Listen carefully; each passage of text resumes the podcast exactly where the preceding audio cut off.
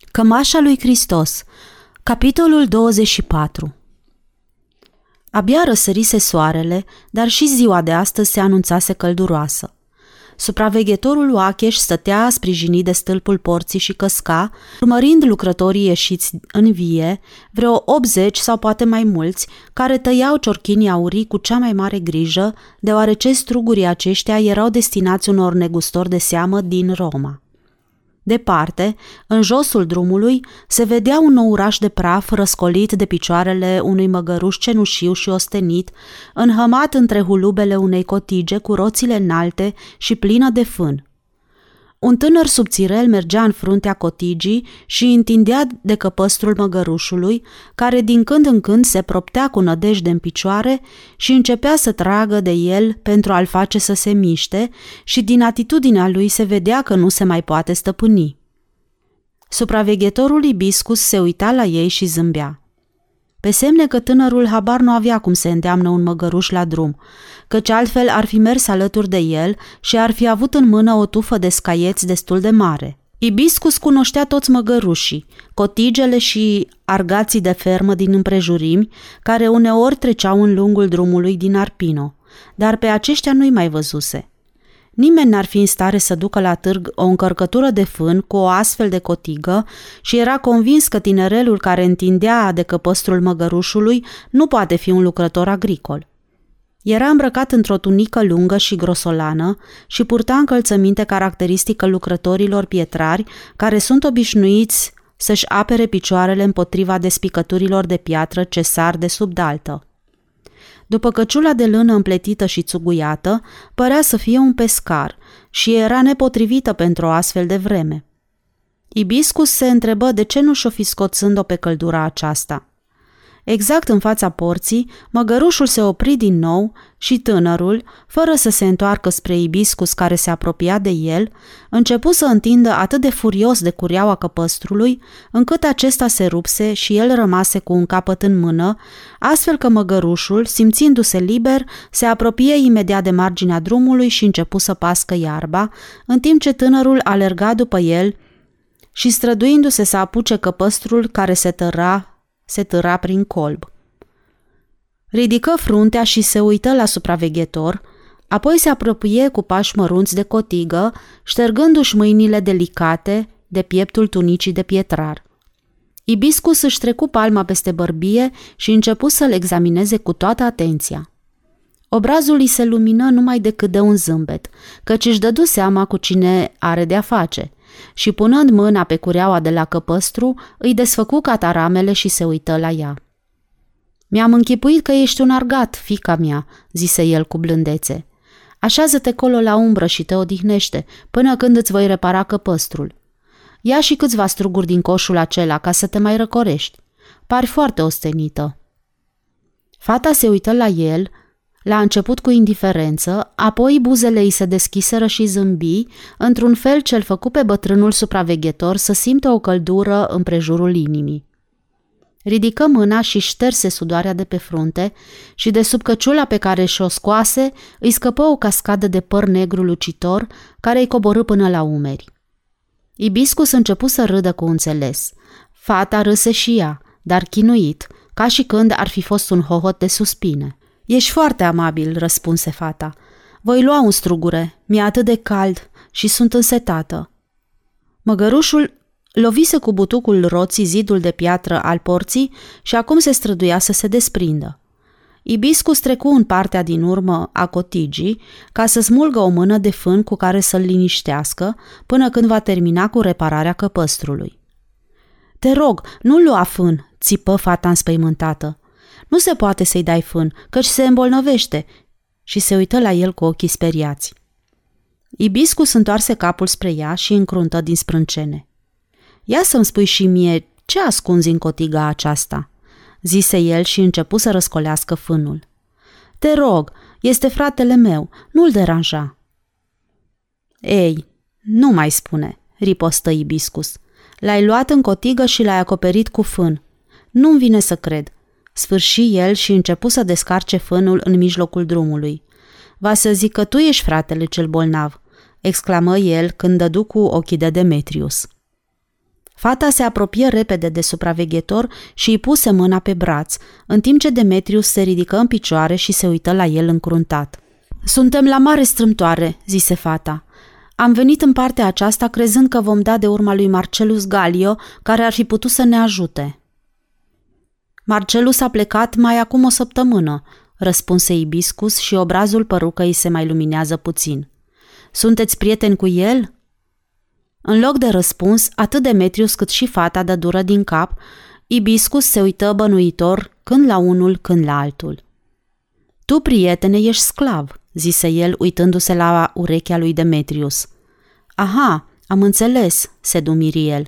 Sunteți urmăriți amândoi.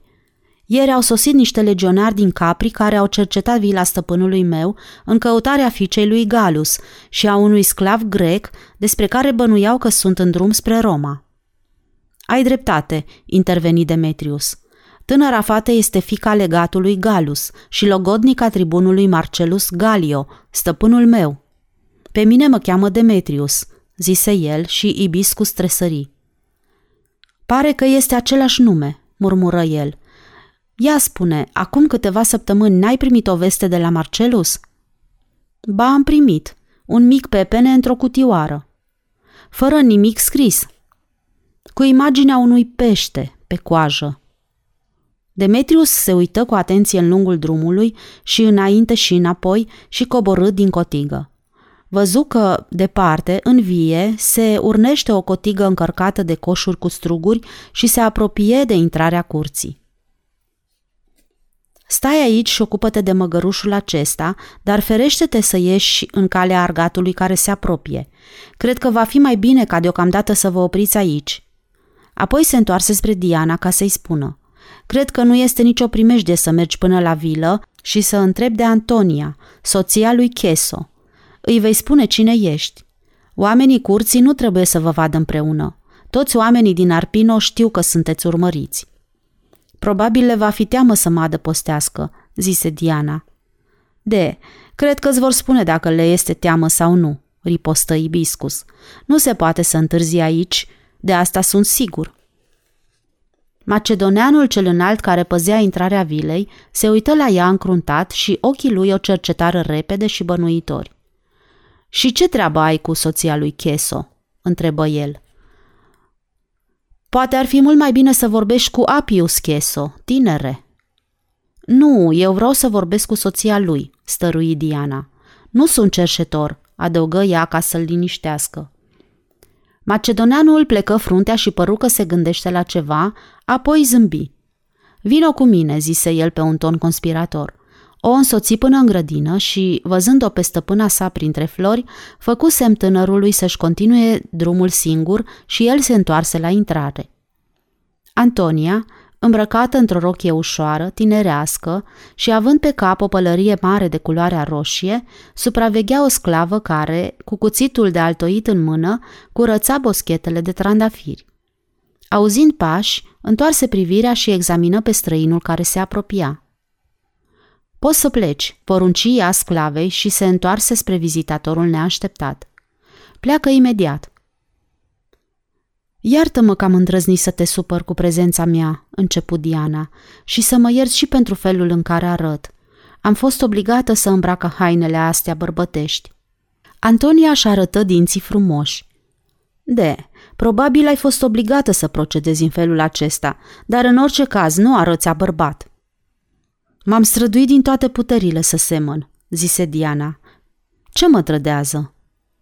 Toată înfățișarea pe care o ai, răspunse Antonia și se îndreptă spre o bancă de pe marginea aleii. Haide, așează-te lângă mine și spunem ce s-a întâmplat. Ești urmărită, nu-i așa? Diana a început să-i spună pe scurt, dar destul de limpede pentru a fi înțeleasă, situația în care se găsea, presimțind că poate avea toată încrederea în femeia aceasta – N-aș vrea să te expun niciunei primejdii, adăugă ea, dar dacă aș putea face o baie și m-aș putea odihni o singură noapte, mi-aș putea continua drumul. Ochii Dianei erau plini de lacrimi. Cred că oricine îl cunoaște pe Marcelus va fi dispus să-și asume anumite răspunderi, zise Antonia. Vino, să intrăm în casă. O însoți în atriu unde îl întâlniră pe Cheso, care tocmai ieșea din bibliotecă. Se opri și clipi de câteva ori din ochi, uitându-se la ele. Apius, începu Antonia, aceasta este fica legatului Galus, pe care au căutat-o legionarii zilele trecute. Diana, acesta este soțul meu. Dacă vreți, voi părăsi casa aceasta imediat, zise Diana. Ce ai făcut de te urmăresc ca să te aresteze?" întrebă Chieso și se uită la ea cu atenție. A fugit din insula Capri, din cauza că era frică de cel care a ajuns împărat, interveni Antonia. De aceea o urmărește, ca să o prindă, și a trimis în toate părțile legionari ca să o găsească. Hmm, murmură Cheso. Am înțeles. Ticălosul de cizmuliță. Liniștește-te, îl preveni Antonia. Doar nu ai de gând să ne bagi pe toți la închisoare. Ce facem acum cu Diana? Trebuie să știi, Apius, că ea este logodnica lui Marcelus.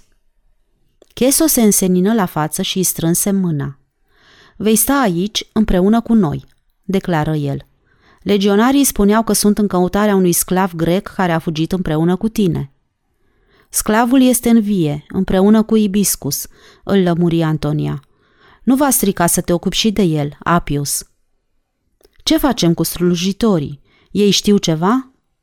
Mai bine să nu păstrăm întâmplarea aceasta în secret, îi propuse Antonia. Le vom spune adevărul. Când vor afla că Diana este logodnica lui Marcelus și că grecul este sclavul ei, nu cred să se găsească cineva în Arpino care să fie în stare... De asta nu trebuie să fie atât de sigură, răspunse Cheso. După cum știi, s-a pus un preț pe capul lor. Macedonianul de la poartă cred că ar fi în stare să profite pentru a câștiga o mie de sesterți. Voi vorbi eu cu el și cu toți ceilalți și le voi spune că dacă voi afla că au suflat vreo vorbă, vor fi biciuiți. Eventual, li s-ar putea întâmpla ceva mult mai grav. Vei proceda așa cum vei crede că va fi mai bine, dragul meu, răspunse Antonia cu blândețe. Eu însă sunt de părere că, având încredere în ei, ar fi mai bine să nu-i ameninți. Cred că dacă ar fi aici, Marcelus ar fi de aceeași părere. Marcelus a fost întotdeauna de părere că trebuie să acorzi oamenilor mai multă încredere decât merită, zise Cheso. Apoi se întoarse spre Diana și zâmbi. Faci și tu parte din gruparea creștinilor acestora? Nu, eu nu fac parte dintre ei. Pentru mine este o învățătură prea grea ca să o pot înțelege. Cât timp a stat aici, v-a vorbit mai pe larg despre această credință? Întrebă ea, întorcându-se spre Antonia. A răscolit tot satul cu susul în jos, răspunse Cheso. Antonia îți va spune ce s-a întâmplat. A devenit și ea creștină. Marcelus s-a purtat foarte frumos față de noi toți, murmura Antonia. Apoi se uită dintr-o parte la Apius și adăugă. Până și față de stăpânul din Arpino. Tânărul Antonio era atât de ocupat cu modelatul încât nu ieși toată ziua din odaia lui și nu știa că în casa lor se adăpostește o fugară. În aceeași seară, când intră în sala de mese, imediat ce trecu pragul, se opri, întâlnind privirile limpezi ale unei fete adorabile, îmbrăcată într-un peplum de culoarea trandafirie, care de fapt era al maicăsii. Antonio fusese în trei rânduri cu părinții săi la Roma, unde avusese ocazia să vadă elegantele fete din familiile patricienilor, în lecticile lor frumos împodobite și, de la distanță, în lojele circului, la festivitățile oficiale, dar până acum nu îi se oferise ocazia să vadă de aproape o fată din casta socială a Dianei. Se uită la ea atât de mulțumit și atât de mirat, încât Cheso, care întoarse capul spre el, începu să râdă ușor. Fiul nostru Antoniu, îi explică stăpâna casei, înduioșată. Dragul meu, aceasta este Diana, fica legatului Galus. Oh, exclamă Antoniu cu glasul sugrumat. Legionarii te caută în toate părțile. Apoi se așeză pe scaunul din fața ei și continuă să o examineze. Cum de ai reușit să ajungi până la noi? Diana și-a închipuit că aici îl va găsi pe Marcelus, îi explică Antonia. Îl cunoști pe Marcelus?" întrebă Antoniu bucuros. Este logodnica lui, declară bătrânul Cheso, apoi, după o scurtă tăcere ce urmă acestor cuvinte, adăugă. Asta înseamnă că este un tânăr cu noroc. Sigur că da, exclamă Antoniu cu atâta entuziasm încât părinții lui începură să râdă. Diana se uită la băiatul care o examina entuziasmat, dar refuză să zâmbească, deoarece sentimentul lui de admirație îi se părea sincer și nu-și putea permite să facă haz pe socoteala lui. Sunt foarte mulțumită să constat că toți țineți atât de mult la Marcelus, declară ea cu glasul blând. Probabil timpul pe care l-a petrecut aici a fost plăcut și pentru el. Tu ești sculptorul, nu-i așa? Mama ta mi-a vorbit despre tine. Când Antoniu se frământă pe scaun și îi răspunse că până acum n-a lucrat nimic ce ar merita atenția cuiva, Diana îl întrerupse spunându-i Sper că vei fi de acord să-mi arăți și mie ce ai lucrat. Glasul ei are rezonanțe adânci și neobișnuite pentru o fată, își zise băiatul. Fetele, când au să-ți spună câte ceva, vorbesc cu glasul ascuțit. Felul în care îți vorbește Diana îți dă iluzia că o cunoști de multă vreme. Dădu din cap cu sfială și zâmbi resemnat, ca și când ar fi vrut să-i dea de înțeles că nu trebuie să se aștepte la ceva deosebit. Marcelus este cel care l-a învățat tot ce știe astăzi, îi spuse Antonia cu glasul tremurând de recunoștință, ca și când s-ar fi simțit obligată să mulțumească și Dianei pentru această favoare. El ar fi trebuit să se facă sculptor, în loc să devină ofițer. Așa este, în cuvința Antoniu, lui nu-i plac luptele. Dar nu din pricină că el n-ar ști să se lupte, se grăbi Diana să-l informeze. La Roma, Marcelus este cunoscut ca unul dintre cei mai desăvârșiți luptători cu gladiul. Serios? se miră Cheso. Nici nu mi-aș fi închipuit că pe el l-ar putea interesa sporturile primejdioase. N-a vorbit niciodată cu noi despre astfel de lucruri. Într-un rând l-am întrebat dacă a ucis vreodată pe cineva și întrebarea aceasta l-a făcut extrem de abătut, zise Antoniu. Mi-a răspuns că nu dorește să vorbească despre această chestiune.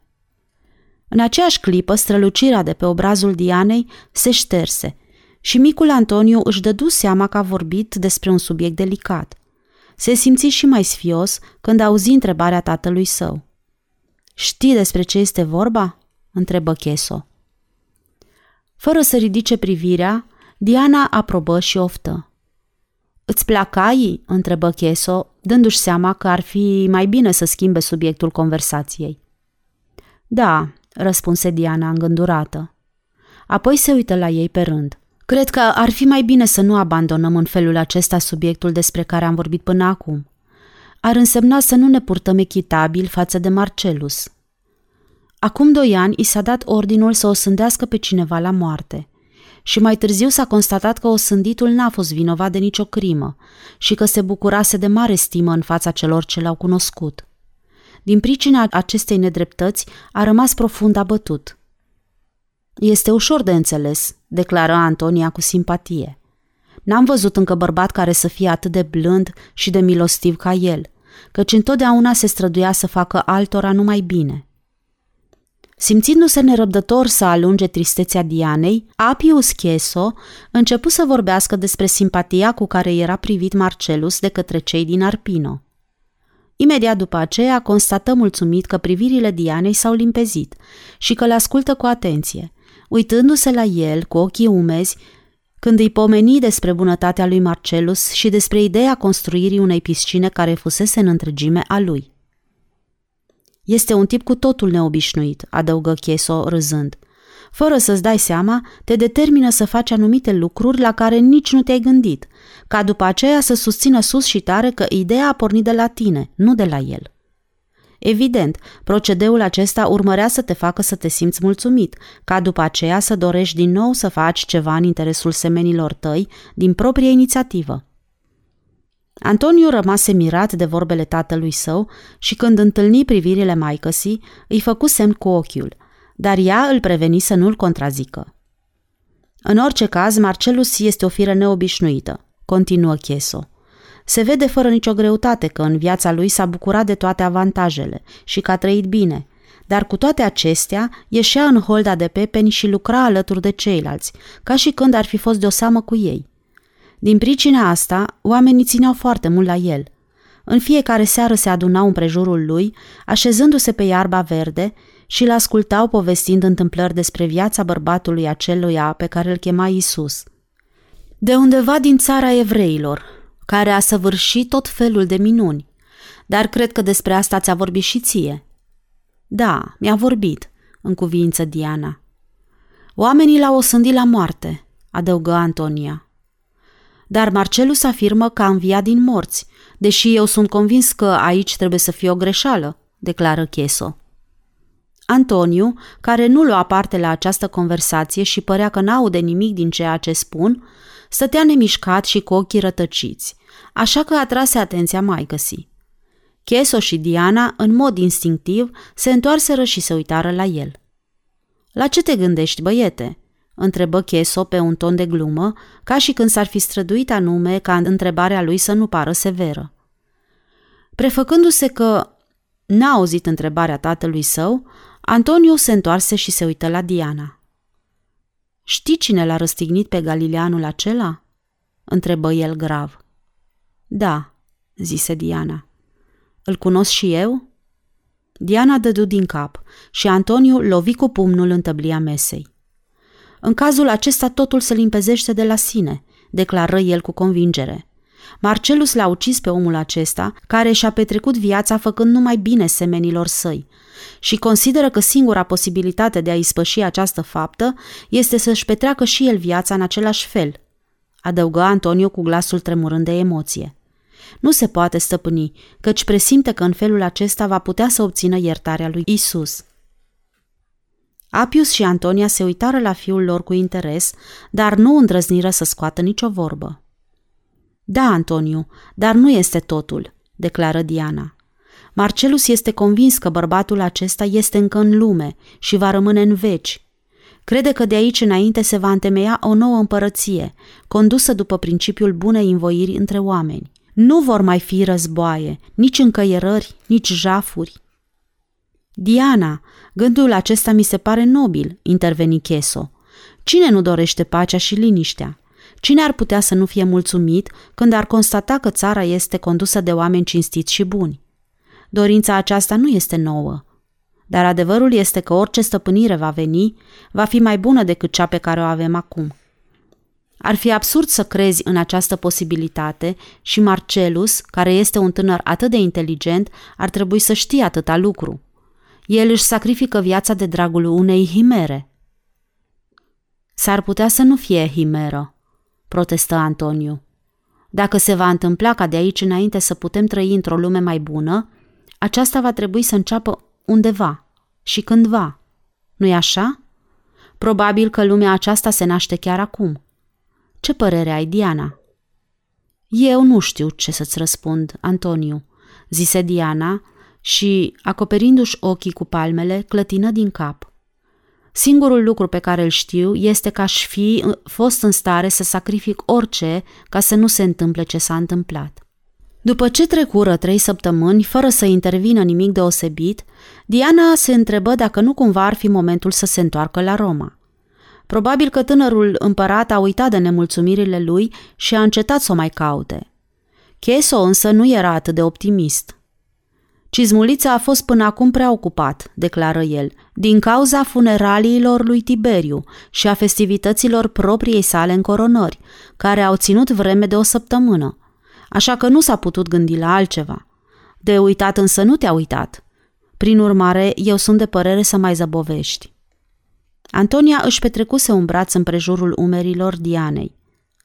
Toți v-ați purtat foarte frumos față de mine, dar cred că mama este neliniștită din pricina mea.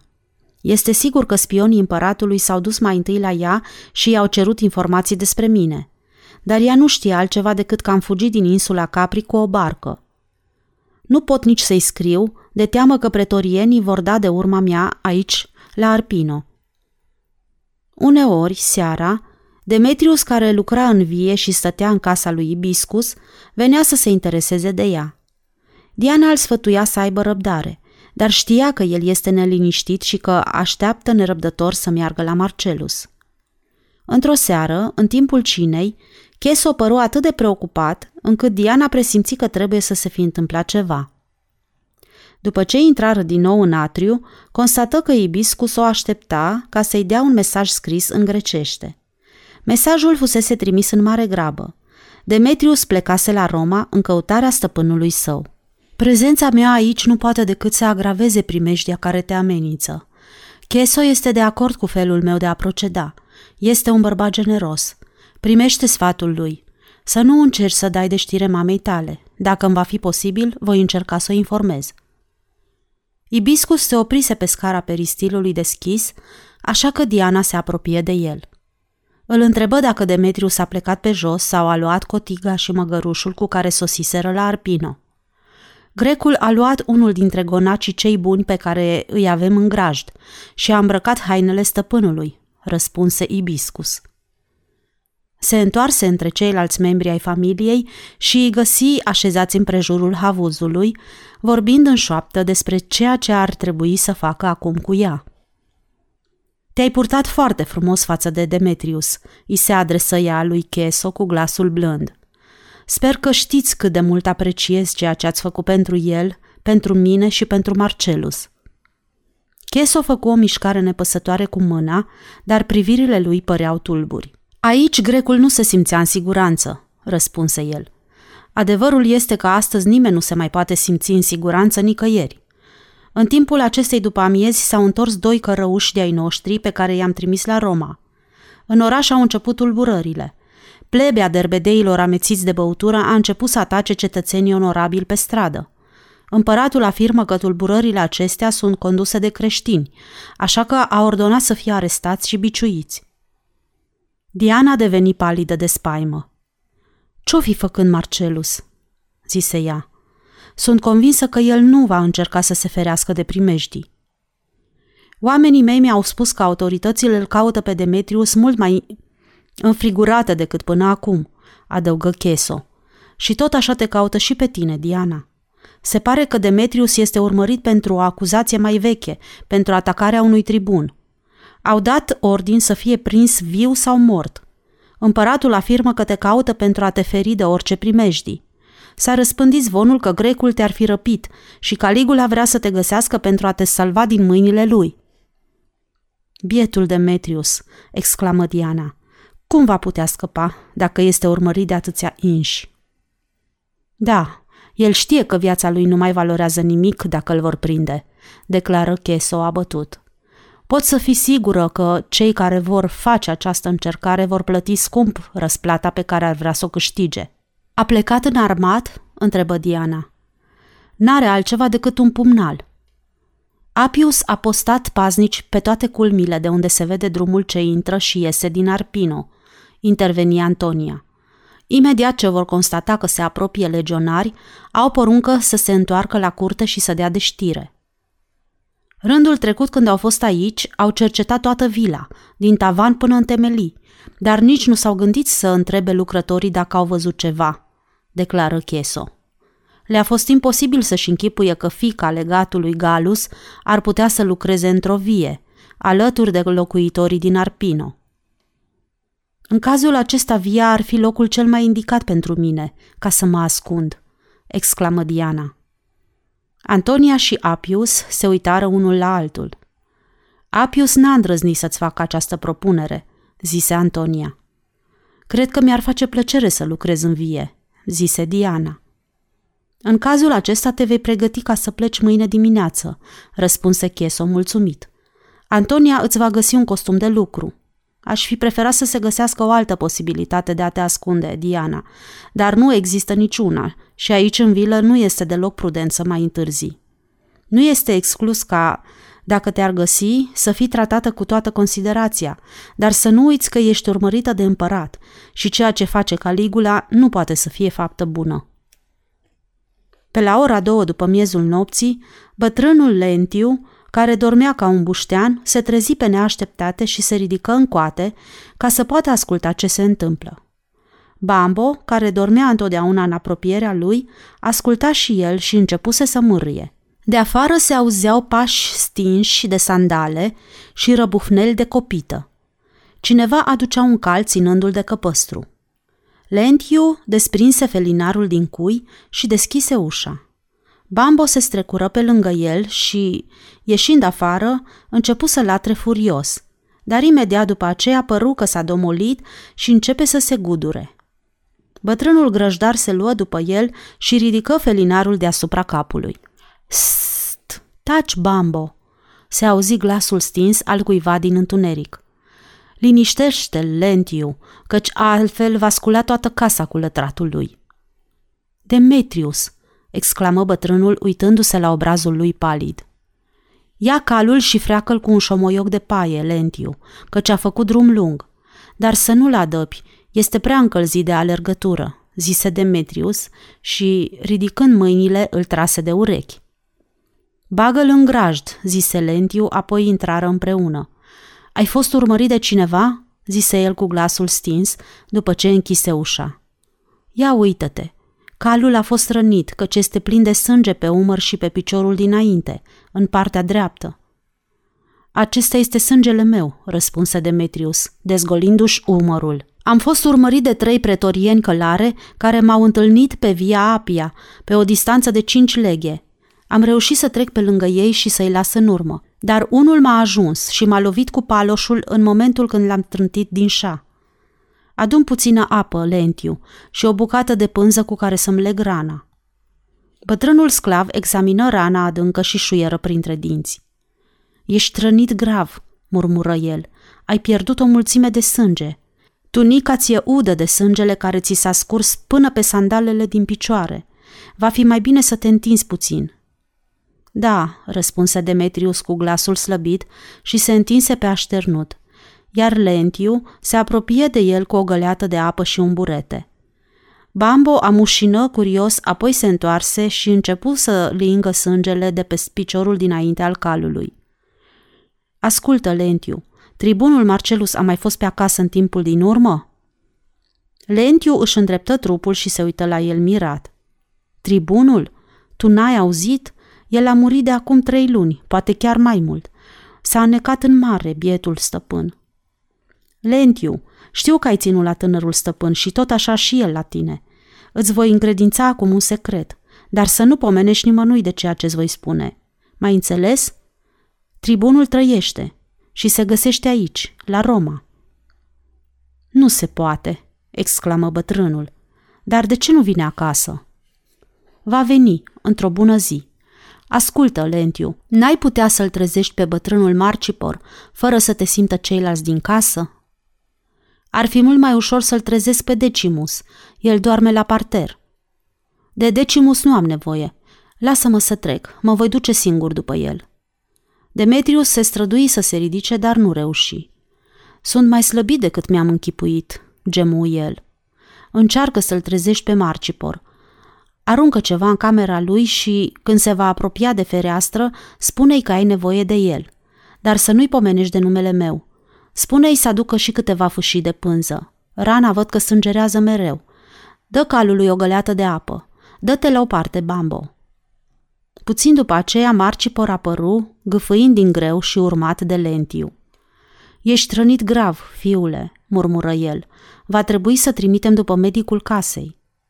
Nu, Marcipor, ripostă Demetrius. Prefer să-mi încerc norocul cu această lovitură de paloș decât să-mi pun capul în primejdie. Lentiu, dacă ai loc liber în grajd, du calul acesta și dă-i o țesală și un așternu de paie. Ia și câinele de aici. De mine se va ocupa Marcipor. Lentiu ieși cu părere de rău, ducând calul de căpăstru și urmat de Bambo. Marcipor trase zăvorul ușii și îngenunche lângă Demetrius, apoi începu să-i lege rana. Te găsești în mare primejdie, zise bătrânul cu glasul tremurat. Deocamdată nu este nicio primejdie. Spune, Marcipor, ce știre ai mai aflat? L-ai văzut pe Marcelus? Este în catacombe. Asta este o ascunzătoare sinistră. Nu este atât de rea cum ai putea să-ți închipui. Creștinii s-au adunat acolo și au provizii care le vor ajunge luni de zile. Sunt mai mult de 100 de inși adunați acolo, dintre cei care au fost identificați și sunt urmăriți de pretorieni. Vor fi prinși ca niște cârtițe în vizuină, după ce patrulele vor afla unde se ascund. Nu cred să fie atât de ușor, răspunse Marcipor. În ascunzătoarea aceasta străveche sunt coridoare subterane care merg până la depărtare de câteva leghe. Cred că legionarii nu vor fi dispuși să coboare în întunericul acestor coridoare, mergând câte unul. Ei știu despre cei care au intrat în aceste catacombe ca să prindă evrei persecutați, că niciodată nu au mai nimerit drumul ca să poată ieși din nou la lumină. Cum te simți, Demetrius? Nu te-am legat prea strâns? Nu primi niciun răspuns. Marcipor își lipi urechea de pieptul despuiat al lui Demetrius, ascultă, îl scutură ușor, îl strigă înspăimântat, îl stropi cu apă pe obraz, dar Demetrius nu se mai mișca. O clipă rămase deznădăjduit, neștiind ce să facă. Apoi ieși și se îndreptă spre casă, întrebându-se pe cine ar putea să cheme într-ajutor. Când trecu într-un suflet prin atriu, îl văzu pe bătrânul Galio, coborând treptele spre bibliotecă. Senatorul era îmbrăcat numai în halatul său de noapte. Ce s-a întâmplat, Marcipor?" Întrebă el. A sosit Demetrius, stăpâne. Este grav rănit. Trage să moară. În grajdul lui Lentiu. Ai trimis după un medic?" întrebă Galio și apucă grăbit înaintea lui. Nu, stăpâne, mi-a spus să n-aduc medic. El este fugar. Spune unui sclav să încalece și să plece imediat după bătrânul Saperdon. Ia pe cineva care să-ți ajute să-l duceți în casă. Nu trebuie să moară în grajd, cum ar muri un câine. Lentiu ridică felinarul deasupra capului ca să ilumineze drumul spre grajd. Demetrius, strigă senatorul. Demetrius! Pleapele ochilor înfundați în orbite se deschiseră încet și Demetrius respiră cu greutate, oftând îndurerat. La ordin, stăpâne, murmură el stins și buzele îi se mișcară cu greu. Fiți cu băgare de seamă, porunci senatorul celor care se îngrămădiseră în fața ușii și se uitau la ei speriați. Ridicați-l încet și duceți-l în casă. Îl veți duce, Marcipor, în camera lui Marcelus. Dezbrăcați-l de hainele acestea pline de praf și însângerate și înfășurați-l în pături călduroase. În Ergast se simți o frământare neașteptată când sclavii văzură că unul mai tânăr a încălecat și pleacă în galop ca să-l aducă pe Sarpedon. Vreo șase rândași și grădinari ridicară salteaua de paie și plecară cu ea încet spre casă. Ar fi trebuit, Marcipor, să mă chemi numai decât, îi spuse Galio cu glasul sever, în timp ce făcură drumul până la vilă. Credeam că între voi mă bucur de altfel de reputație și nu vă veți închipui că voi rămâne indiferent când unul dintre slujitorii mei credincioși este pe moarte. N-a fost ușor să iau o hotărâre, îngână Marcipor. Demetrius a fost urmărit și n-ar fi venit aici dacă n-ar fi trebuit să se intereseze de stăpânul său. Te referi la mine?" întrebă Galio și se opri în loc. Nu, stăpâne, mă refer la tribunul Marcelus, cum se poate? El n-a aflat încă? El crede că Marcelus mai trăiește, răspunse Marcipor cu glasul stins, și știe că este aici, în Roma. Trecură pe lângă grupul de sclavi îngrămădiți în curte și începură să urce scările peristilului. I-ai spus adevărul? întrebă Galio abătut. Adevărul este cel pe care îl știe și el – admise Marcipor și întinse brațul ca să-l sprijine pe Galio, al cărui obraz începu să tremure de spaimă. De ce nu mi-a spus și mie?" întrebă el chinuit. Stăpâne, Marcelus este creștin, ori oamenii aceștia sunt supravegheați de aproape. Nu voia să vină acasă și astfel să-și pună familia în primejdie. Spune-mi, unde este acum?" întrebă Galio urcând scara și genunchii îi tremurau ca ai unui moșneag slăbit înainte de vreme. În catacombe, stăpâne, răspunse Marcipor în șoaptă. Cum se poate? Fiul meu în subteranele acelea, împreună cu tâlharii și criminalii urmăriți de autorități. Acolo nu sunt nici tâlhari, nici criminali, stăpâne, ci numai oameni pașnici și cum se cade, ascunși ca să scape de cruzimea unui imbecil sângeros care își zice împărat. Liniștește-te, Marcipor, porunci Galio, când trecură prin fața ușii de la camera Luciei, care se întorsese pentru câteva zile acasă, deoarece soțul ei, Tulus, fusese însărcinat cu o misiune specială. Cum am putea să trimitem vorbă lui Marcelus? Ar fi primejdios, stăpâne, dacă Marcelus ar fi urmărit până aici. Nu te mai gândi la asta, trimite după el. Sclavii îl așezaseră pe Demetrius pe pat și acum începuseră să iasă din cameră. Să nu suflați nicio vorbă despre ceea ce s-a întâmplat, le porunci Marcipor și închise ușa în urma lor. Tocmai în momentul când a apărut Terția și se uită la el înspăimântată. Ce s-a întâmplat, Marcipor?" întrebă ea și, privind prin ușa întredeschisă, se repezi în cameră și îngenunche în fața patului. Oh, ce ți-au făcut ticăloșii aceia, Demetrius?" gemuia înnecată de suspine. Marcipor îi puse mâna pe umăr. Vino, zise el blând. Va trebui să ne dai o mână de ajutor. Du-te și găsește câteva învelitori și să le încălzești înainte de a le aduce aici. După ce fata părăsi camera, Marcipor se strădui să scoată tunica de pe Demetrius, apoi se întoarse spre senator. Nu se poate să trimit pe cineva, stăpâne, după Marcelus. Va trebui să merg eu, deoarece altul nu poate intra în catacombe, zise el. Și cum se face că tu poți să intri? întrebă Galio cu glasul sever. Sper că tu nu faci parte dintre ei. Marcipor dădu din cap și începu să desfacă nojițele sandalelor lui Demetrius. În cazul acesta, dă ordin să fie înșeuați doi cai și pleacă imediat, porunci Galio. Făm loc, îi voi scoate eu sandalele, zise el și, sumecându-și mânecile halatului, începu să desfacă repede curelele rigide ale sandalelor lui Demetrius. Puțin după aceea a apărut Terția cu învelitorile și în urma ei intră Lucia, ținând în mână o cupă cu vin fiert. Galio luă o lingură și turnă câteva picături printre buzele întredeschise ale rănitului. Demetrius le înghiți în mod instinctiv, dar când senatorul îl ridică pe pernă și îi duse cupa la gură, nu mai făcu nicio mișcare. Terția a început din nou să plângă. Lucia o înghionti ușor și îi făcu semn spre ușă. După ce rămaseră singuri, Galio se întoarse spre ea.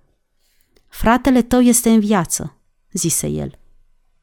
Lucia făcu ochii mari și se uită la el, își ridică amândouă mâinile la obraz și deschise gura, dar nu putu articula niciun cuvânt. Întinse mâna și apucă pe tatăl ei de braț. Marcipor a plecat după el, continuă Galio, și se căznea să picure vinul fierbinte din lingură printre buzele întredeschise ale lui Demetrius. Sper că va sosi acasă tocmai la timp. Marcelus este în viață, murmură Lucia neîncrezătoare. Unde este? Galio se încruntă. În catacombe, răspunse el. O, nu se poate, tată, exclamă Lucia. Nu trebuie să stea acolo. Oamenii aceia vor fi uciși până la unul. Tată, gemuia îndurerată, aceasta este însărcinarea pe care a primit-o Tulus. I s-a dat ordin să evacueze catacombele. Galio își duse mâna la frunte, ca și când ar fi încercat să se ferească de lovitura aceasta dureroasă. Terția deschise ușa ca să intre Sarpedon. Acesta se apropie de pat, fără să zică nimic, și deschise pleoapele lui Demetrius. Apoi își apăsă palma pe carotida rănitului, clătină din cap și îi pipăi inima. Aduceți apă caldă. Va trebui să-i facem comprese fierbinți, porunci el. S-ar putea să nu ne folosească la nimic, dar trebuie să încercăm.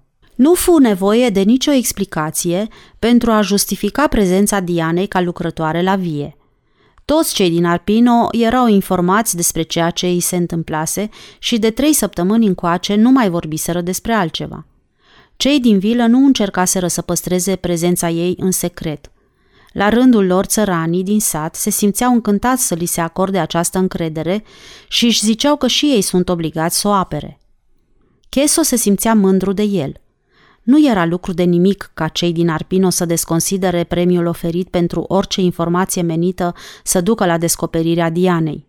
Oamenii însă aveau câteva motive temeinice care justificau credința lor. În primul rând, recompensa făgăduită de împărat era ceva îndoielnic, chiar atunci când ar fi câștigat-o cu cinste. Când s-a întâmplat ca funcționari Imperiului să se țină de vorbă? Oamenii aceștia erau convinși că din ce vei avea mai puțin de lucru cu funcționarii Imperiului, cu atât vei putea trăi mai liniștit.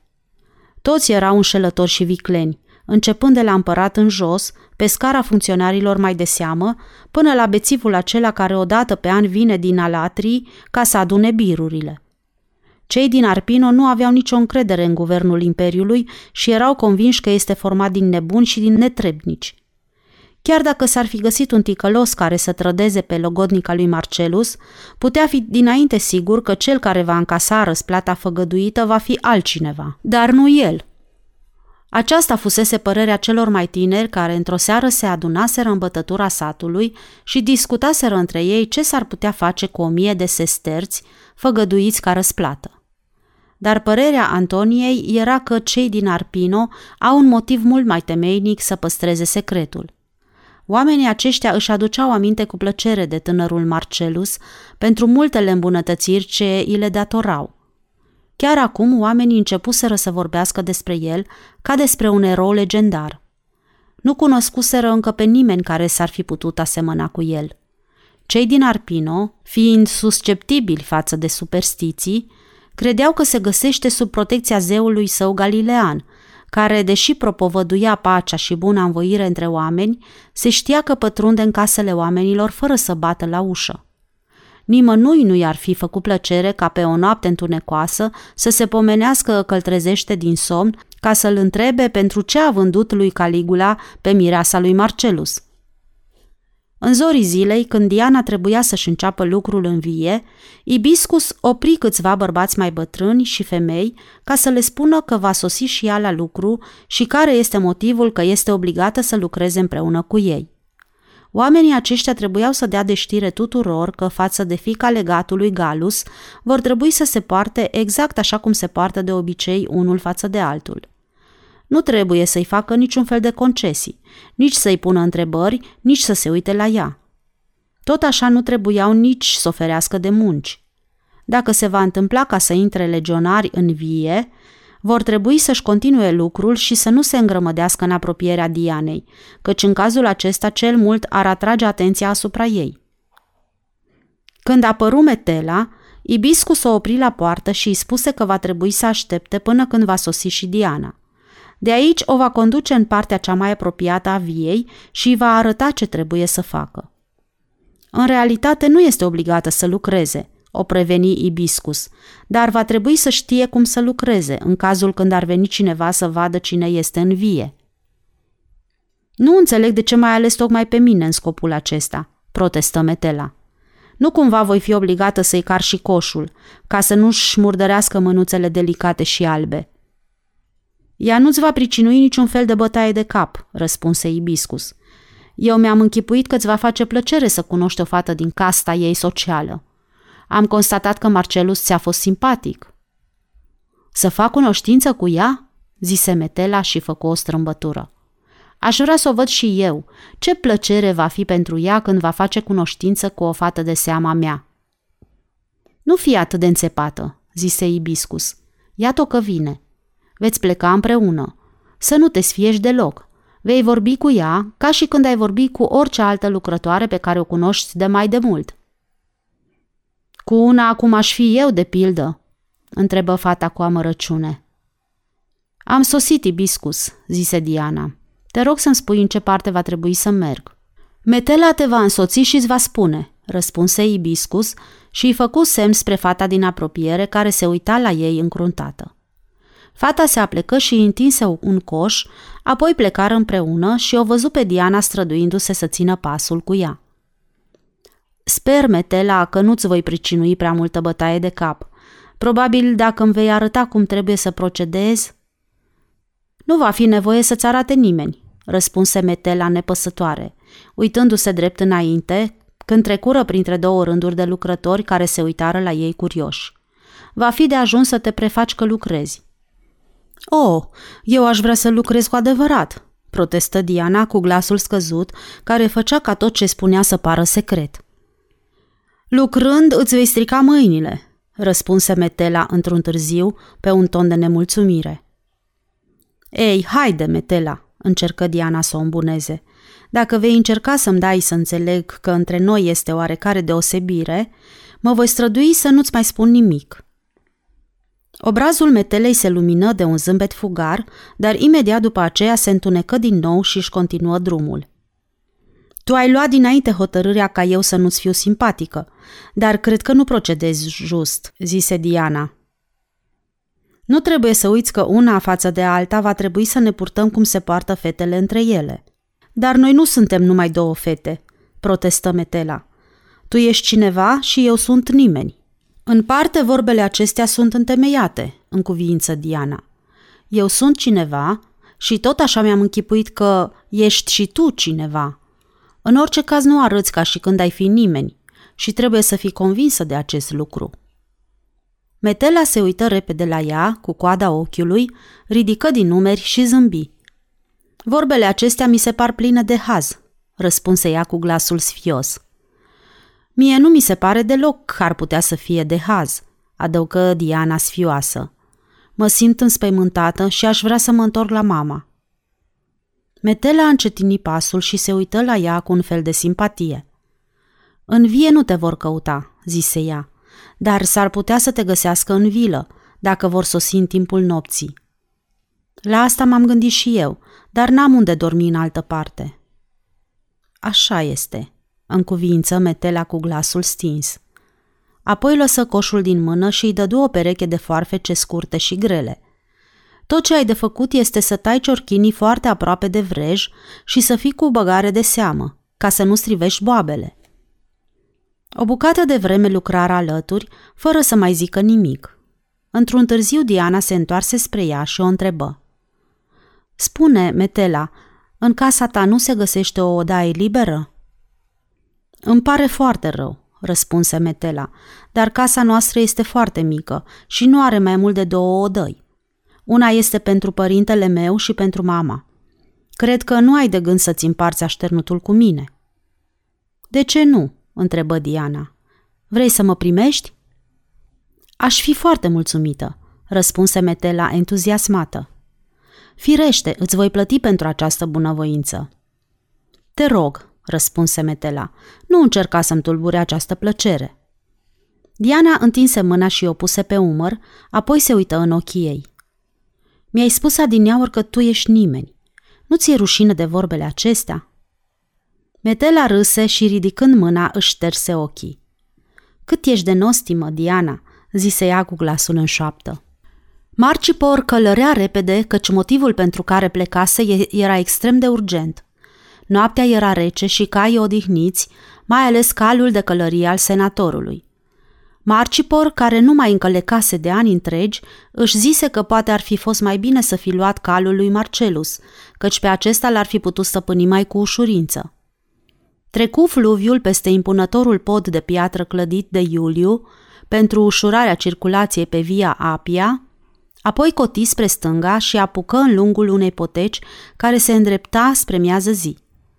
Își zise că ar fi prea riscant să se apropie de catacombe, întrebuințând intrarea obișnuită.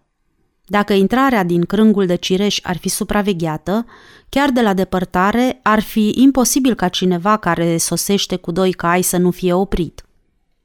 Până acum nu trebuințase niciodată intrarea secretă când era singur și nu era sigur că o va putea descoperi, ea fiind foarte bine ascunsă în fundul unei cariere de piatră de mult părăsite.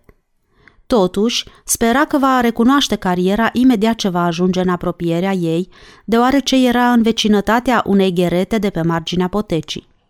După ce ajunse, legă calul și începu să coboare în adâncul carierei, pipăindu-și drumul în lungul peretelui de stâncă, slab luminat de lună. Ajunse la o șuviță subțire de apă despre care și aducea aminte că a mai trecut-o.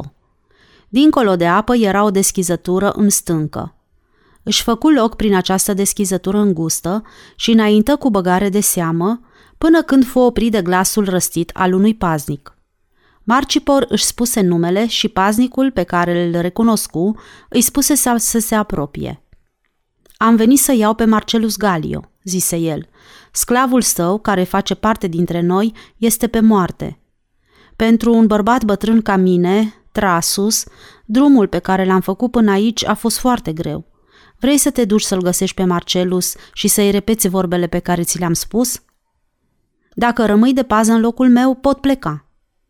I se păru că așteaptă de multă vreme în mijlocul întunericului, fără să audă alt zgomot prejurul său decât bătăile propriei sale inimi. Încercă să audă târșitul pricinuit de tălpile sandalelor pe așternutul de stâncă. Într-un târziu, văzut departe, în fundul tunelului care cobora, o geană slabă de lumină. După ce se mai apropiară, constată că Trasus este urmat de doi bărbați. Primul era Marcelus, al doilea, Marele Pescar. Schimbară câteva cuvinte în șoaptă și, fără să piardă vremea, se înțeleseră ca Marcelus și Petru să plece, iar el să își petreacă noaptea în catacombe.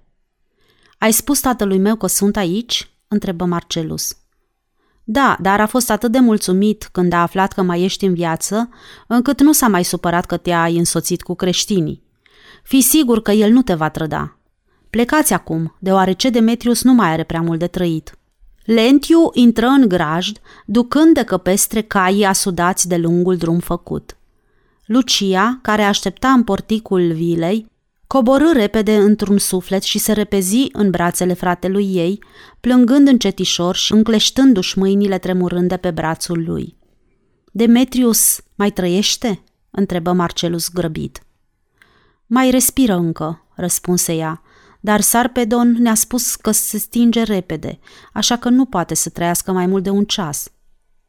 Marcelus se întoarse în loc și făcu semn celui care venise cu el. Lucia, acesta este Simon Petru. A venit acum de curând din Galileea. Pe Demetrius îl cunoaște și el. Străinul, de statură uriașă și cu barbă, se înclină în fața ei. Sunt sluga ta, soră, murmură străinul cu glasul adânc.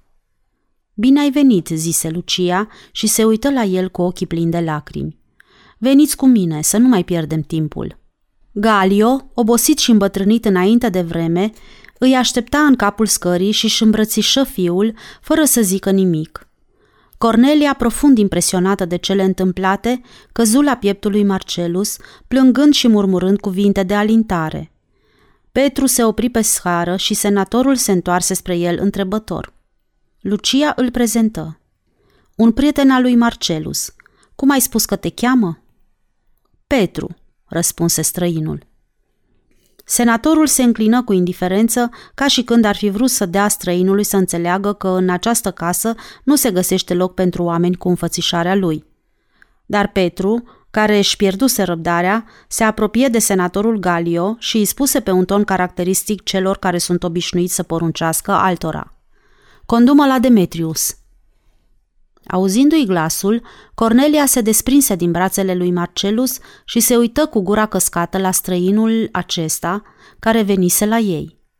Galio ridică privirea și păru că devine mai mic, alături de statura neobișnuită a omului acestuia, și fără să zică nimic, luă înainte spre camera în care era Demetrius. Îl urmară toți și se înșirară împrejurul patului, iar Marcelus îi puse mâna pe frunte. La un semn al lui Galio, care părea impresionat de prezența musafirului său misterios, Sarpedon se ridică de pe scaunul din apropierea patului și le făcu loc. Cu o liniște care îi făcu pe toți să se uite la el mirați, Petru apucă mâinile fără putere ale lui Demetrius în palmele lui uriașe și îi le scutură. Demetrius!" strigă el cu glasul sonor, ca și când ar fi strigat după cineva care a ajuns foarte departe. Demetrius nu-i răspunse, dar pleoapele părură că-i tremură ușor. Petru îl strigă din nou, de asta dată cu glasul atât de puternic, încât ar fi putut să-l audă cineva chiar de pe cealaltă parte a drumului. Demetrius, întoarce-te! Cei din prejurul patului nu îndrăzneau nici să mai respire.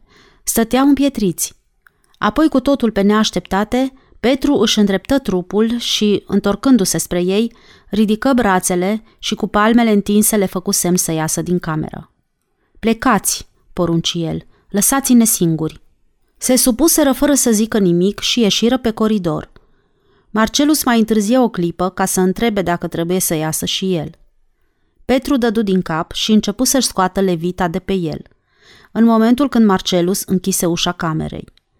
Se opriră grămadă în capul scării, unde așteptară câteva minute în tăcere, în nădejdea că vor auzi din nou strigătul uriașului galilean, care pusese stăpânire pe casa lor.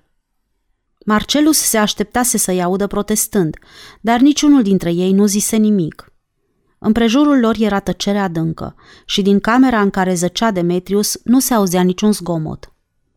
Puțin după aceea, senatorul începu să coboare treptele scării, încet și cu băgare de seamă, umblând cu pași caracteristici unui om îmbătrânit. Sarpedon îl urmă nemulțumit și se așeză pe o bancă. Cornelia îl apucă pe Marcelus de braț și intră în apartamentul ei, urmată de Lucia. Pe coridor nu mai rămăsese decât terția, care se apropie pe vârful picioarelor de ușa camerei, în care era Demetrius. Se chirci în apropiere și ascultă, dar nu auzi nimic decât propriile ei suspine. O jumătate de ceas după aceea, Marcelus ieși din apartamentul maicăsii și, apropiindu-se de terția, o întrebă ceva în șoaptă. Fata clătină îndurerată din cap. Coborâ în bibliotecă și îl găsi pe părintele său, așezat în fața mesei, așteptând. Senatorul îi făcu semn spre un scaun. Imediat după aceea își drese glasul și zâmbi sarcastic. Nu cumva prietenul tău, uriașul acesta cu înfățișare de vagabond, își închipuie că va putea să vârși o minune? Petru dispune de puteri neobișnuite, răspunse Marcelus, presimțind că de asta dată se găsește în stare de inferioritate în fața tatălui său. Felul lui de a proceda mi se pare cu totul neobișnuit. Vrea să se ocupe el însuși de rănit. Îl dă pe medic la o parte și pe noi ne scoate din cameră. Îți închipui că va întrebuința un procedeu supranatural cât mai stăm noi și așteptăm? Nu m-aș mira câtuși de puțin, răspunse Marcelus. Sunt de acord că Petru nu este din fire politicos, dar este cu desăvârșire cinstit și sincer. Probabil va fi mai bine să nu ne facem o părere definitivă despre el, înainte de a vedea ce se întâmplă.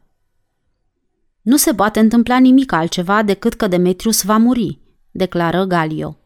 De murit ar fi murit în orice caz și aș fi protestat împotriva prostiilor străinului acestuia dacă aș fi fost convins că Demetrius se va putea vindeca, procedând la luarea măsurilor indicate într-o astfel de împrejurare. Câtă vreme va trebui să mai așteptăm ca evreul acesta să-și termine de scântecele sau ceea ce face acolo în cameră? Eu nu știu, tată, admise Marcelus. Apoi, după o lungă tăcere, îl întrebă și el. Ai aflat ceva despre împrejurările în care a fost rănit Demetrius? Galio clătină din cap. Probabil ai aflat și tu că Demetrius i-a ajutat Dianei să evadeze din insula Capri. Se mai spune că este urmărit de autorități, pentru că la Atena ar fi atacat și bătut pe un tribun roman. Marcelus sări în picioare și se plecă spre tatăl său. Va să zică a evadat? N-am auzit nimic până acum. Unde este?" Se pare că nimeni nu știe unde se ascunde. Acasă nu este. Împăratul pretinde că se interesează de siguranța ei și a trimis în toate părțile patrule ca să o caute. Dar de ce se interesează tocmai el de locul unde se găsește? întrebă Marcelus indignat. Apoi, văzând că senatorul nu-i răspunde, adăugă. Probabil că Demetrius știe unde este Diana și din pricina ei s-a expus acestei primejdii. Galio făcu un gest de deznădejde. Fiule, dacă Demetrius știe unde este, secretul acesta îl va duce cu el în mormânt. Cu sufletul chinuit de spaimă și deznădejde, Marcelus urcă scara ca să se întoarcă în apartamentul mamei sale pe care o găsi dormind. Lucia se cuibărise pe canapea. Se așeză lângă ea și o apucă de mână. Lumina tulbure a zorilor începuse să-și facă loc pe sub draperiile ferestrelor. Străinul acela este tot cu Demetrius?" întrebă ea în șoaptă. Marcelus dădu din cap abătut, se apropie de ușă și după ce o deschise, se uită în lungul coridorului. Terția nu mai era la locul unde o lăsase. Închise ușa și se așeză din nou pe canapea, alături de soră sa. Terția tresări când auzi că se deschide ușa. În cadrul ei apăru obrazul bărbos al Galileanului. Du-te încet ca să nu faci zgomot și prepară-i o ciorbă fierbinte, zise Petru în șoaptă. Va să zic că va trăi? întrebă Terția emoționată. Petru nu-i răspunse, ci închise ușa ușor. Înțelegând că nu e momentul să informeze pe ceilalți, Terția apucă spre scara de serviciu. Când se întoarse, bătu cu latul palmei în tăblia ușii, iar Petru i-o deschise exact atât cât fu nevoie ca să se poată strecura înăuntru. Demetrius arăta foarte palid și stătea proptit între perne, dar părea că nu-și dă seama ce s-a întâmplat cu el. Să nu dai voie nimănui să intre până când va mai prinde putere. Acum eu voi pleca. Cum se poate să pleci, fără să vorbești cu niciunul dintre membrii familiei, protestă Terția. Fără îndoială vor dori să-ți mulțumească pentru ceea ce ai făcut. Nu sunt în stare să răspund la întrebările ce mi le vor pune – răspunse Petru cu glasul stins. Și Terția își dădu seama că uriașul este ostenit peste măsură. Nu vreau nici să vorbesc. Mă simt sleit de puteri. În pragul ușii se opri și se mai uită odată la Demetrius. Curaj, zise el cu glasul aproape stins, dar poruncitor.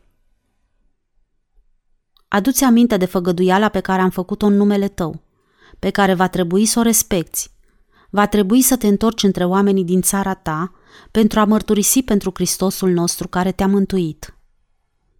Fruntea palidă a lui Demetrius se încruntă ușor, dar nu răspunse nimic. După ce ușa se închise, Terția umplu lingura și o ridică la gură. Primi ciorba și o înghiți în liniște, apoi se uită la Terția, ca și când ar fi încercat să-și aducă aminte cine este – îi mai dădu câteva linguri și zâmbi, uitându-se în ochii lui tulburi. Ai reușit să mă recunoști?" întrebă ea în șoaptă. Terția, începu el cu glasul slăbit. Apoi adăugă. Cheamă-l pe Marcelus. Puse vasul cu ciorbă pe masă și plecă în căutarea tribunului.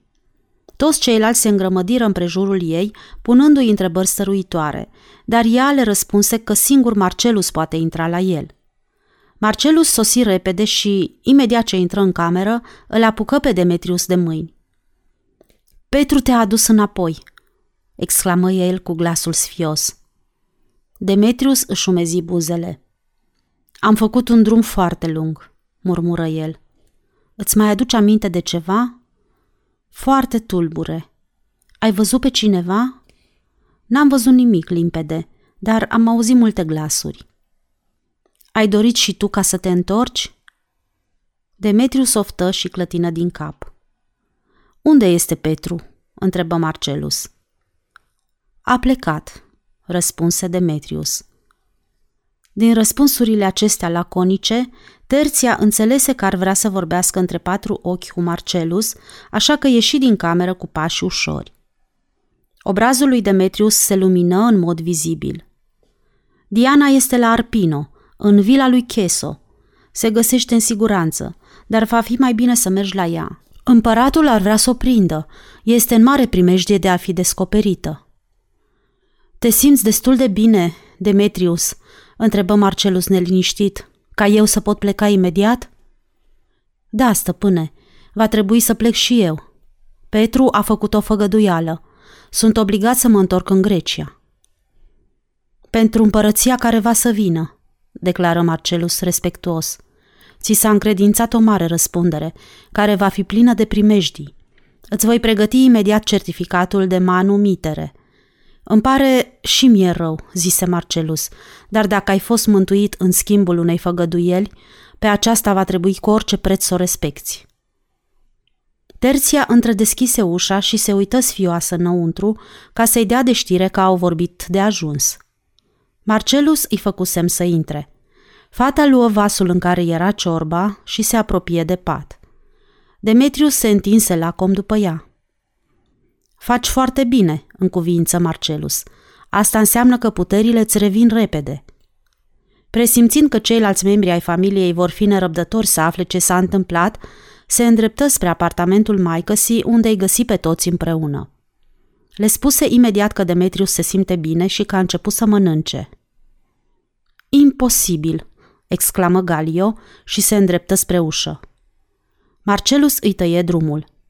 Mai zăbovește, tată, îl sfătui el. Încă nu se simte destul de bine și, ca să vorbească, trebuie să facă un mare efort. Bine, dar vreau să vorbesc cu galileanul acela, protestă Galio. Ceea ce s-a întâmplat acum în casa aceasta nu este un lucru lipsit de însemnătate. Demetrius trăgea să moară, tot așa spunea și Sarpedon. Petru a plecat. Terția mi-a spus că era foarte obosit și n-a dorit să vorbească cu nimeni. În ce fel crezi că a putut să săvârșească această faptă? întrebă Cornelia. El este creștin, răspunse Marcelus. Unii dintre oamenii aceștia, care au trăit în apropierea lui Isus, au fost hărăziți cu puteri neobișnuite. Trebuie să știi, mamă, că pentru mine însănătoșirea lui Demetrius nu reprezintă o surpriză. Este și el creștin. Mi-a spus că Petru i-a dat o însărcinare pe care va trebui să o îndeplinească. Va fi obligat să se întoarcă în Grecia ca să propovăduiască în mijlocul poporului său. Ce să propovăduiască? întrebă Lucia curioasă. Cuvântul adevărului, în vederea întemeierii unei noi împărății, răspunse Marcelus. Nu crezi că se va expune primejdiei dacă va începe să vorbească despre o nouă împărăție? întrebă ea. Fără îndoială că se va expune, în cuvință Marcelus, dar pe Demetrius nu-l va opri gândul acesta. Probabil că va fi mulțumit că se poate întoarce în Grecia, zise Lucia. Parcă mi-ai spus că el s-a îndrăgostit de o fată din Atena. Cum o chema? Teodosia? Senatorul le spuse că va coborâ în bibliotecă să prânzească și îl pofti și pe Marcelus să vină cu el. Cornelia declară că ea se va culca din nou. Lucia se întoarse în apartamentul ei, dar peste câteva minute bătu la ușa lui Demetrius. Terția îi deschise ușa și părăsi camera. Suntem atât de mulțumiți că te simți din nou bine, începu Lucia. Marcelus ne-a spus că te vei întoarce în Grecia. Și îi puse inelul în palmă. L-am păstrat pentru tine. Acum va trebui să-l primești înapoi. Demetrius se uită la inel și îl ținu între palme. Lucia se uită la el și îi zâmbi cu sfială. Probabil îl vei dărui Teodosiei, zise ea. Demetrius zâmbi, dar se reculese imediat. Cred că ea își va da seama că este un inel foarte costisitor, răspunse el.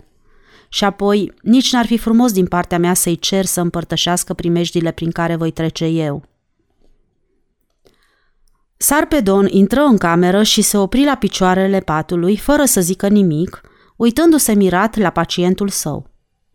Se vedea limpede că și Demetrius a rămas mirat de prezența lui. Este medicul casei, îi răspunse Lucia. Îți aduce aminte că în timpul nopții a mai fost odată aici? Nu, eu nu mi-aduc aminte, răspunse Demetrius. Ce a făcut ureașul acela din Galileea? Întrebă Sarpedon și trecu de cealaltă parte a patului. S-a rugat, răspunse Demetrius. Cărui zeu s-au adresat rugăciunile lui? întrebă Sarpedon. Nu există decât unul singur, răspunse Demetrius. Un zeu al evreilor. El este Dumnezeu, Tatăl, atoțiitorul, tuturor oamenilor din toate părțile pământului. Toți se pot închina lui în numele lui Isus, care a venit în lume ca să întemeieze o împărăție a dreptății și a bunei învoiri între oameni. A, asta este erezia aceea creștină, exclamă Sarpedon. Prietenul tău din Palestina știe că ar putea să fie arestat din cauza că se preface că vindecă bolile oamenilor cu ajutorul acestor mijloace? Se preface? exclamă Lucia. Cred că n-a fost prefăcătorie când l-a vindecat pe Demetrius. Va trebui reclamat autorităților, declară Sarpedon și se apropie cu pași rigizi de ieșire. Eu mi-am închipuit că un medic trebuie să se bucure întotdeauna când constată că unul dintre bolnavii săi a reușit să se vindece, indiferent de felul în care s-a vindecat, ripostă Lucia. Sarpedon nu-i răspunse, ci închise ușa în urma sa, apoi coborâ scara, intră în biblioteca unde senatorul și Marcelus începuseră să prânzească și, renunțând la calmul său obișnuit, începu să protesteze.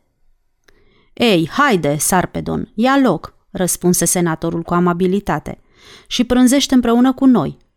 Înțeleg motivul nemulțumirii tale, dar aceasta de acum a fost o întâmplare neobișnuită. Ai făcut tot ce ți-a stat în putere. Fără îndoială trebuie să fii mulțumit că grecul s-a făcut bine, deși tratamentul la care a fost supus este, hai să zicem, neobișnuit. Sarpedon refuză fructele oferite de Decimus și rămase în picioare, cu tremurându-se de nemulțumire. Cred că n-ar fi deloc plăcut, răspunse el rece, dacă s-ar afla că senatorul a chemat în casa sa pe unul dintre creștinii aceia care uneltesc pentru a îngriji un bolnav care a fost adăpostit de el. Marcelus sări în picioare și se apropie de el. Ai uitat de jurământul lui Hipocrat?" țipă el. Mi-am închipuit că singurul amănunt ce te-ar putea interesa în calitate de medic este vindecarea bolilor. Profesia aceasta a ajuns atât de degenerată, încât din răutate și pismă nu se mai suportă ideea că un bolnav s-a vindecat cu altceva decât cu medicamentele fără efect pe care le întrebuințați voi? Sarpedon se retrase spre ușă. Tribune Marcelus, vei avea ocazia să regreți vorbele pe care le-ai pronunțat acum. Țipă el și ieși din cameră. Vreme de câteva minute, după ce se așezaseră din nou pe scaune, nici senatorul și nici Marcelus nu scoaseră niciun cuvânt. Eu credeam că voi reuși să-l îmbunăm, zise Galio. L-ai jignit în mândria lui. Ar putea să ne pricinuiască o mulțime de neajunsuri. Dacă ne va denunța că îl adăpostim pe Demetrius, este adevărat. Va trebui să plece. Crezi că este destul de refăcut pentru a putea pleca astăzi? Trebuie să fie. Eu voi pleca la Arpino și mă va însoți și el. Acestea sunt copilării, răspunse senatorul. El nu este astăzi în stare să încalece. Îl vom trimite cu o carigă până la Pescara. Nu-mi vine să cred că se vor gândi să-l caute într-un port de pe Adriatica, zise Galio. Prezența mea în carigă va contribui probabil ca să nu fie cercetat de aproape. Afară de asta, aș putea să-i fiu și de folos. În cazul când nu vom găsi un vas gata de plecare, voi închiria unul care să-l ducă până la Brindisi. Acolo îi va fi mult mai ușor să găsească o corabie care va pleca spre Corint. Este o faptă extrem de generoasă din partea ta, declară Marcelus. Dacă toți oamenii și-ar trata sclavii în felul acesta, ai dreptate, răspunse senatorul și încercă să zâmbească. Până acum eu n-am avut obiceiul să scot propria mea carigă și să-mi conduc sclavii când s-a întâmplat ca ei să plece din serviciul meu. Dar cu Demetrius este altceva. Și a recâștigat viața datorită unei făgăduieli care va trebui respectată. Altfel, n-ar mai avea dreptul să trăiască. Cred că tu ai devenit un bun creștin, declară Marcelus, dar în aceeași clipă constată după încruntătura tatălui său, că vorbele pe care le-a pronunțat nu sunt la locul lor. Oamenii cinstiți, fiule, și-au ținut întotdeauna cuvântul, cu mult înainte de propovăduirea credinței creștine. Haide, să ne pregătim de plecare. Ziua este favorabilă și cei din Roma nu se vor gândi ca astăzi să urmărească un fugar. Locuitorii și autoritățile nu se interesează de altceva decât de ludii romanii, Spune-i lui Lentiu să scoată cariga. Sfârșitul capitolului 24